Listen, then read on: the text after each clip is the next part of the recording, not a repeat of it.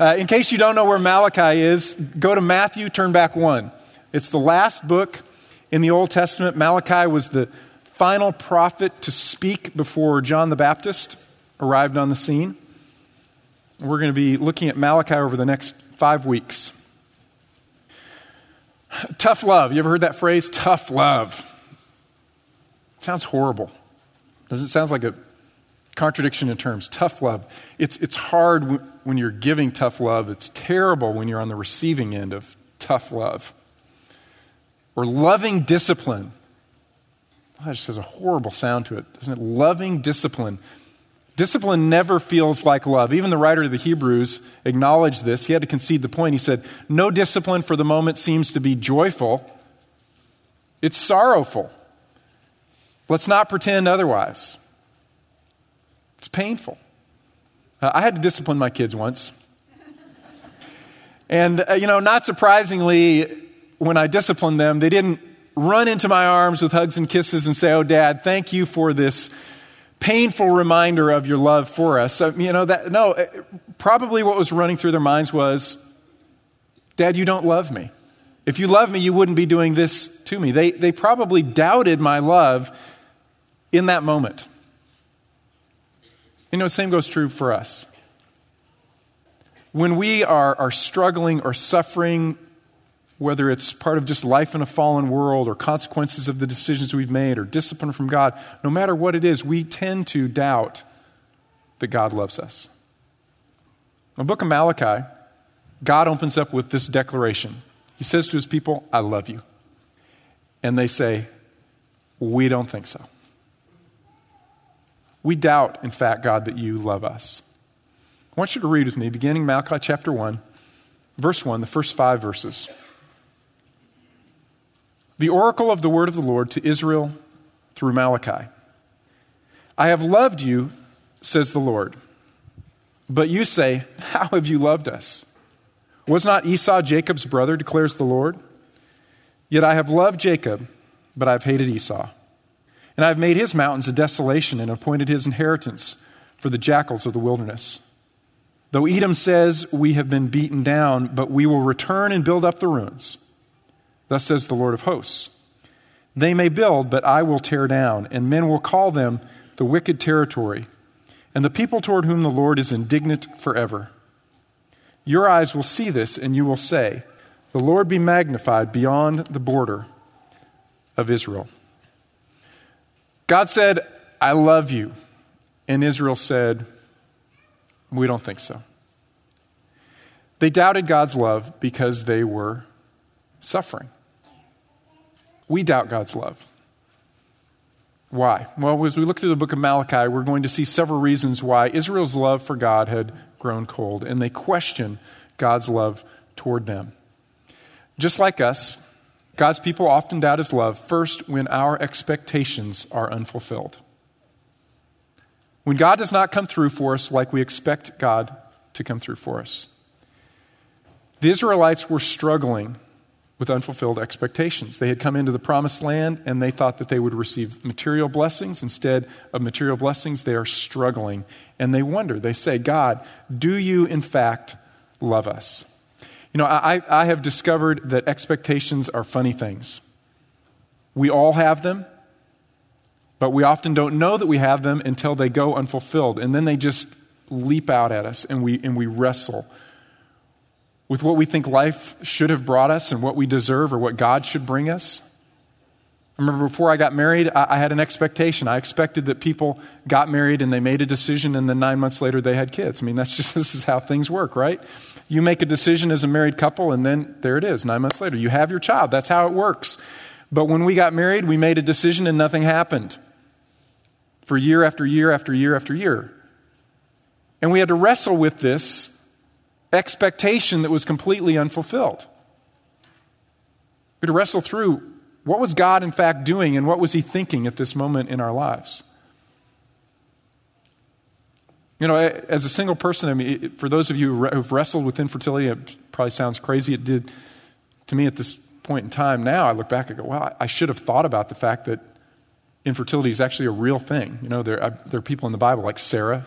she didn't immediately get pregnant. There's a biblical character Rebecca, Hannah later on. There, but I just never thought, that's Old Testament. That's thousands of years ago. It's not a present reality.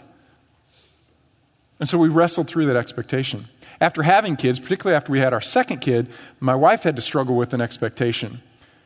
She expected that kids raised in Christian homes never fought with one another. so we're still kind of working through that whole deal. But we have expectations. And Israel had expectations. Malachi wrote when these people were expecting something from God and it didn't happen. I want to put it in context for you a little bit, give you the history of where we are when Malachi wrote.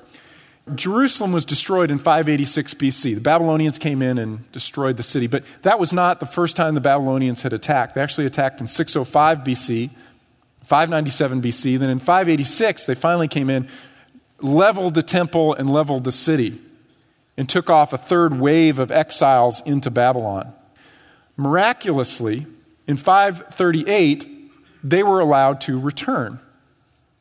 Cyrus, king of Persia, issued a decree that any Jew who wanted to could go back to the nation of Israel and help rebuild the temple and rebuild the city of Jerusalem and rebuild the land. You can read his decree at the very end of Second Chronicles or the first chapter of Ezra. It was the fulfillment of a promise. And they had incredibly high expectations about what they would experience when they went back to the quote unquote promised land. Well, they went back and they laid the foundation of the temple, and then they became discouraged. They were being attacked by the people of the land, they were being threatened constantly. After laying the foundation, some of them remembered what the temple used to look like, and they could see no, we don't have the resources, we don't have the power, we don't have the strength to make anything like what Solomon made, and they became apathetic. And so they completely stopped building. Then Haggai and Zechariah showed up on the scene, and they stirred up the people. They stirred up the spirit of the people by the Spirit of the Lord and said, Build, build, build. The people got together again and they resumed work 520 BC. About five years later, they completed the temple. And then a generation later, Nehemiah led a third wave of Israelites back to the land so that they could rebuild the walls of the city. The temple had been made, it's kind of a shadow of its former temple, but there was a temple, but the, the city was in ruins. And Nehemiah led a group back. Again, miraculously, uh, a pagan king, Artaxerxes, for whom Nehemiah worked, allowed Nehemiah to go back and resource Nehemiah. He said, Take, take the utensils that Nebuchadnezzar had stolen from your temple, take those back, take resources from the treasury, get wood. We will help you rebuild these walls. So the people rebuilt. Nehemiah eventually returned to Persia. During that period of time, the Jewish society just went into decay. Nehemiah came back to Jerusalem to address these problems again, 430 BC, and sometime in this range, 430 to 420, is when Malachi prophesied. And what he is addressing is the people's love for God that has grown cold because they assume that God no longer loves them.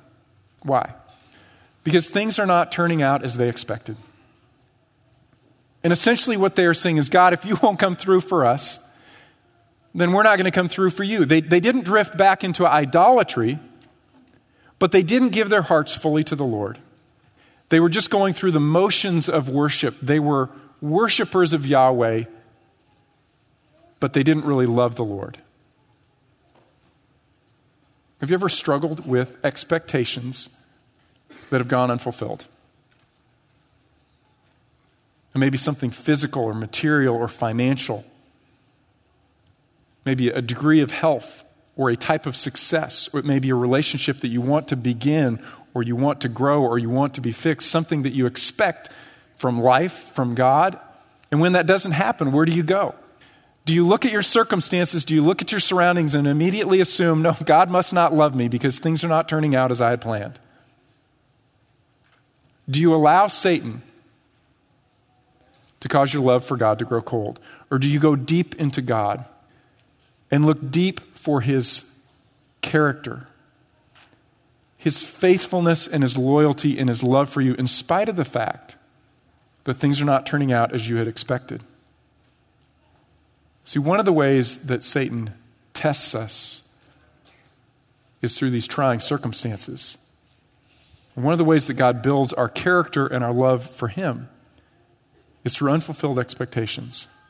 Will that allow our love to grow cold, or will we go deeper with the Lord?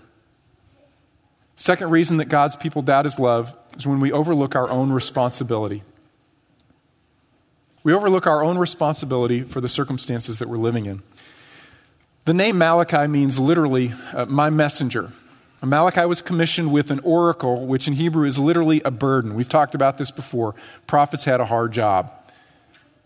Malachi is the messenger of the Lord, and he is carrying a burden. It's something really heavy. And it is the fact that God is displeased with his people because they are not reciprocating his deep and genuine love for them. But I want you to notice one thing this is a burden or an oracle that is to, not against God's people. It is to God's people, it is not against God's people. He, he starts with this I love you. I love you. I love you. And the reason you're not experiencing my love and enjoying my love is because you don't trust me. But I love you. The reason you're not enjoying the experience of my love is because you're not looking at yourselves clearly and looking at yourselves accurately. And that's exactly what happens with us. When we are not honest about ourselves, we cannot see God clearly. I encourage you to go back and read uh, Ezra and Nehemiah over the next several weeks. It'll give you some good context for what we're going to talk about. In Nehemiah chapter 10, the Jews made several promises because things were out of whack in their society and their culture. They made promises regarding marriage, Sabbath, and worship. They had entered into marriages with the people of the land, and as a result, their hearts have been pulled astray. Like I said, it, it was not uh, that they went back into idolatry with these foreign marriages, but their hearts were divided. Uh, they were not honoring the Sabbath. They weren't setting aside a time to say, no, let us think about our world from God's point of view. Let us remind ourselves that God is at work and so we can rest. No, instead, they regarded the Sabbath as any other day. They worked in their fields, they went through their, their commercial uh, practices. They didn't honor the Sabbath, they did not provide for worship. The temple was in disarray. There were no finances provided so that the people could come and worship. They weren't bringing their sacrifices. And so they made promises. They said, you know, we're to, we are going to align our lives with God and His priorities. But by the time you read Nehemiah chapter 13, they have broken each of these promises. So Nehemiah returned, and Malachi prophesied, and he addressed these exact same promises worship, which included Sabbath and marriage. In particular, it would seem that what was happening was that the Jews were divorcing their Jewish wives for any reason whatsoever probably so that they could enter into these marriages with foreign women. And let me just say the fundamental problem was not a marriage between two races, but a divided heart. Okay, today, right, it's not a sin for two people to marry who are from different races. We don't live under the law. It's not a sin. Right? In fact, there's only one prescription that we're told for marriage of a Christian. What is it? Marry another Christian, right? You're free to marry, Paul says, but only do so in the Lord. That means marry another believer. If you're a college student, let me encourage you that wisdom would say, push that a little further and marry a Christian who deeply and genuinely loves Jesus Christ and wants to put Christ at the center of his or her life. Marry someone who wants to run hard after God for a lifetime so that you've got a companion in this race. Okay? But again, the point is not what is the race of the other person but the heart? I would argue, even in the Old Testament, fundamentally the issue is not race. Because if you look at the genealogy of Jesus, we actually find some non Jewish women, don't we? We find Rahab, resident of Jericho, quite well known. She was a prostitute. And we find Ruth, who was not a Jew, but a Moabitess, in the lineage of our Savior, Jesus Christ. The reason that those ladies wind up in the lineage of Jesus Christ is because they turned their backs on all false foreign gods and they fell in love with the one true God, Yahweh. And that's the fundamental issue. And so Malachi is addressing a people who are living in sin. They are not loving the Lord their God with all their heart, soul, mind, and strength, but they are not willing to admit this truth about themselves. Again, this is the fundamental principle. We cannot see God clearly if we don't look at ourselves honestly. So they are seeing themselves as victims and they are blaming God for their circumstances. They are shifting all of the blame to God. Now, I will tell you, I, understand the, this practice of shifting the blame to somebody else because I was uh, the youngest in my family. And the youngest in the family often become pretty artful at that. I had an older sister, and my parents would frequently leave us alone uh, at, at home. Uh, you don't need to call CPS. She was old enough to babysit me, and they'd go out on a date, and she would be responsible. Which meant I could get away with a lot more because they could come home and I go, I, I'm, I'm just a kid. I don't know. You know, she's responsible. Didn't always work, but sometimes it did work, and it was a wonderful thing just to shove the responsibility off onto my sister when I broke something accidentally. Well, she should have been paying attention to my reckless behavior, right? Eh, you know, I understand that. Okay, that, that's just a fundamental part of human nature, especially uh, the youngest child learns how to do that. I read a great story a few years ago. It's about a woman in Ontario. She got drunk at an office party, left the office party, went out and wrecked her car. Then she sued her employer. Okay, she sued her employer for damages. Now, the amazing thing about this story is that her employer offered to get her a cab and pay for it or put her up in a hotel room if she would just surrender her keys. She refused to surrender her keys, got in her car, wrecked it, then sued her employer, and she won $300,000 in damages. Isn't that amazing? Just, wow. Read another story about a student at the University of Idaho. Uh, he was in his dorm room, and uh, he leaned up against the window of his dorm room and obscenely gestured passersby uh, as they, as they went by, leaning against his window of his dorm room, and the window broke and he fell out and injured himself. Right? So he sued the University of Idaho because they should have obviously posted signs, you know, don't moon passersby or whatever. I don't know, you know, or just, you know, weak windows, not substantial enough for mooning or whatever. I don't know. But I mean, you know, so he sued. Now, fortunately, he did not win. That would have been very disillusioning if he had won that lawsuit. But it does reveal something fundamental about human behavior. We really don't want to take responsibility for our own screw ups. Adam said to God, The woman that you, God, gave me, she gave me the fruit and I ate. He's pushing it away. But we cannot see God clearly if we do not look at ourselves honestly. See, confession is, is a little like God taking the glasses off of our face. The glasses are smudged and they're dirty because of our own sin, and they're coloring the way that we see ourselves and consequently the way that we see God. Confession is like God taking them off of our face and He rubs them clean, He cleans them off. We put the glasses back on and we look in the mirror and we see ourselves clearly. And we take responsibility. And then we see God clearly. And we're reminded no, in spite of our circumstances, God genuinely and deeply loves us. He is unfailing in his love. But when we overlook our own responsibility, we doubt his love. Third, God's people doubt his love when we overlook the evidence of his love. I want you to read with me again Malachi chapter 1 beginning in verse 2. I have loved you, says the Lord, but you say, How have you loved us? Was not Esau Jacob's brother, declares the Lord? Yet I have loved Jacob, but I have hated Esau. God demonstrates his love for us through his gracious choice. Now, this phrase is a little bit challenging to understand and interpret. God says, Jacob have I loved, but Esau have I hated. What does he mean? Does he mean that he has fond affection for Jacob, but he really dislikes and has antipathy toward Esau? No, that, that's not what it means. Love and hate can be emotional terms, but they're not always emotional terms. Let me illustrate. Jesus said in John 14, If anyone comes to me and does not hate his own father and mother, and wife and children and brothers and sisters, yes, even his own life, he cannot be my disciple. What is Jesus saying? Is he saying you, you need to dislike your father and your mother? Dislike your wife, dislike your children, dislike your brothers, dislike your sisters. Don't even like yourself. Is that what he's saying? Is it, is it an emotional term? No. It is a matter of choice. Jesus is saying, Put me above all things, prioritize me above all things, make a choice, make a decision. That's what's happening when Jesus says this. In fact, we know that Jesus cared for emotionally his mother. As he's hanging on the cross, he looks down at John, his beloved disciple, and says, Behold, this is your mother. Please care for her. And what Jesus is saying here is no, make, make a choice, make a decision, put me above all. That's what's happening as well in the book of Malachi. God is saying, I have chosen Jacob, and I've not chosen Esau.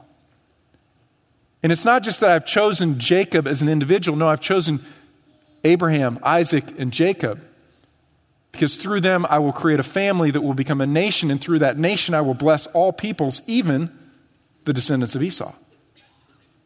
But I have chosen Jacob to be the channel of blessing. I've not chosen Esau to be the channel of blessing. But neither Jacob nor Esau were worthy to be the channel of blessing. It was a matter of my gracious choice that demonstrates my love. I want you to keep your place here in Malachi and turn all the way back to Genesis chapter 25. Genesis chapter 25 is where this choice takes place. 25, verse 21. Isaac prayed to the Lord on behalf of his wife because she was barren. And the Lord answered him, and Rebekah, his wife, conceived. But the children struggled together within her, and she said, If it is so, why then am I this way? So she went to inquire of the Lord. The Lord said to her, Two nations are in your womb, and two peoples will be separated from your body, and one people shall be stronger than the other, and the older shall serve the younger. Not literally two nations are inside of you. That would have made for quite a childbirth, right? No, that's not what he's saying. He's saying there are two babies, two boys, and nations will come from them, and I have chosen to bless all nations through the younger, and I have not chosen to bless all nations through the older. And this is the basis of Paul's argument as well in Romans chapter 9. We often read Romans 9 and we think, this is all about the sovereignty of God, but it's not. What it's about, fundamentally, is about the faithfulness of God. In Romans chapter 9, the Jew is tempted to say, God, you have not been faithful to me. You have forgotten me. Because I and my people are outside of the realm of your blessing. We don't see very many Jews in the church, this mystery form of the kingdom. There are not a lot of Jews here. We are outside of your blessing. God, you must have broken your promises. Our expectations are not met. And God said, No, you wouldn't exist as a people if I hadn't chosen you, but you didn't deserve to be chosen. And you would no longer exist as a nation if it weren't that I came and rescued you out of slavery in Egypt. I have been faithful. I have demonstrated my love for you through my choice of you and through my preservation of you. Go back to Malachi with me, chapter 1. Again, reading verses 2 through 4. I have loved you, says the Lord, but you say, How have you loved us? Was not Esau Jacob's brother, declares the Lord, yet I have loved Jacob. I have chosen him, but I have not chosen Esau. Instead, I have made his mountains a desolation and appointed his inheritance for the jackals of the wilderness. Though Edom, that is the descendants of Esau, Though Edom says, We have been beaten down, but we will return and build up the ruins, thus says the Lord of hosts. They may build, but I will tear down, and men will call them the wicked territory and the people toward whom the Lord is indignant forever. What's happening here? Well, there's an implicit comparison being made. When the Babylonians came in, they didn't just wipe out the Jewish nation and take Jews into exile, they also wiped out surrounding nations, including the Edomites, the descendants of Esau. When peoples were allowed to return, some Edomites were allowed to return, and they went back to their lands and they said, You know what? We will rebuild. God said, No, no, you won't. And so the Edomites always lived under foreign domination, and the Edomites eventually were absorbed by other peoples, and you cannot find an Edomite today. They have been subsumed under the Arab peoples. There's an implicit comparison here. God is saying to his people, You're still here. The Edomites are not, but you are still here. I have demonstrated my love for you. I have protected you. I have provided for you. Now, for you and me, how do we know that God loves us? We are tempted to look at our circumstances. That's where our minds are, are, are most easily focused. We look at how well things are going for us, and on that basis, we decide how much God loves us, or if God loves us. Or we look at our lives in comparison to how it used to be. Or we look at our lives in comparison to what we think others are experiencing. And on that basis, circumstantially, we evaluate God's love for us. How should we know that God loves us? Paul says in Romans chapter 5 verse 8, God demonstrates his love toward us. Here's how. In that while we were yet sinners, Christ died for us. Jacob didn't deserve to be chosen. Esau didn't deserve to be chosen. We don't deserve to be chosen. We don't deserve to be blessed by God. And yet, while we were sinners, while we were enemies and alienated from God, running from God, God proves his love for us in that he gave us his son, Jesus. And we are tempted to look at our circumstances, and God says, No, look at the cross. Because I will fix all of your circumstances forever, but not yet. But right now, I can demonstrate my love for you by pointing you to the sacrifice that I made in giving you my son on the cross. This is the gospel message. It's grace, it's undeserved. It's undeserved favor and blessing from God. He says, Believe in my Son Jesus Christ, and I remove the debt of your sin forever. I give you life that lasts forever. I give you the eternal reality of the cross and the resurrection of Jesus Christ as a demonstration of my love for you. So, where do you go? And circumstances are not working out as you had hoped they would. And you're tempted to say, God, how have you loved me? It seems that you have abandoned me. God is crying out to you through Malachi, even this morning. I love you. I love you. Look at the cross of Jesus Christ. Would you pray with me? Father, I thank you that you have de- demonstrated your unfailing love for us by giving us your Son, Jesus Christ, who was willing to go to the cross and to suffer on our behalf as the most powerful and extravagant proof of your love to us. Father, we acknowledge that circumstances are fleeting, that this life is but a vapor. These are momentary and light afflictions compared to the eternal weight of glory that awaits us. I pray, Father, that you would lift our eyes, you lift our eyes off of the immediate struggles of life on this earth. And you'd point our attention to the enduring, eternal reality of the cross of Christ. We give you thanks for him. In Christ's name, amen. God bless you. Have a great week and spend some time literally meditate on the gift of the cross. Have a great week.